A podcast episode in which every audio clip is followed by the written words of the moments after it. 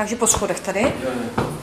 V suterénu objektu v Purgešově ulici sídlí hranická charita už více než dvě desítky let. Chceme přejít od vás kanceláří, takže musíme ven a jinými dveřmi se dostat do prostor, které máte pronajaté, což znamená sklad kompenzačních pomůcek, šatník a zázemí pro terénní služby. Do skladu mě vede ředitel Jan Hegar. Jsou tady desítky složených invalidních vozíků, krabic, vysoušeče, chodítka a k tomu drogerie a potraviny. Všechno úhledně vyskládané v regálech. Tím, jak se služby těch kompenzačních pomůcek a vůbec potravinové pomoci postupně rozvíjejí a nabalují se na to klienti, tak se ukazuje, že ta místnost je prostě malá a už jsme na hranici možností. Už brzo by se to ale mělo změnit. Charita koupila v Komenského ulici nevyužitou budovu za 70. let minulého století, kde sídlila mateřská školka.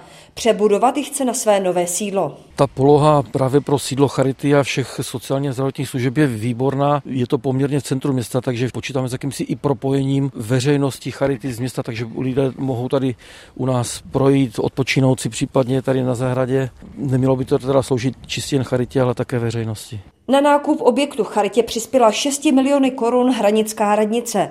Finanční pomoc slíbila i na jeho rekonstrukci, potvrzuje starosta Daniel Vitonský z Hnutí Ano. Charita je významným eh, doplňkem činnosti tady té sociální práce vůbec vlastně pro obyvatele města a bohužel vzhledem eh, k věkové populaci a jak nám eh, bude přibývat starších lidí a sociálně potřebných, tak my to vnímáme jako, že významnou podporu toho umožní tým mít důstojné zázemí, rozšíření svých prostor, protože to budou pro tu práci potřebovat a je to hlavně pro naše lidi, pro naše občany. Většinu z 90 milionů korun potřebných na rekonstrukci pokryjí dotace. I tak ale Jan Hegar řeší další dofinancování akce. My věříme, že tu zbývající část 6 milionů se nám podaří sehnat jednak za spoluúčastí kraje, ale také budeme hledat podporu pravděpodobně v okolních firmách a obcích regionu. Opravy v hranicích začnou v létě a stěhování do nového má ředitel Hegar naplánované na rok 2026.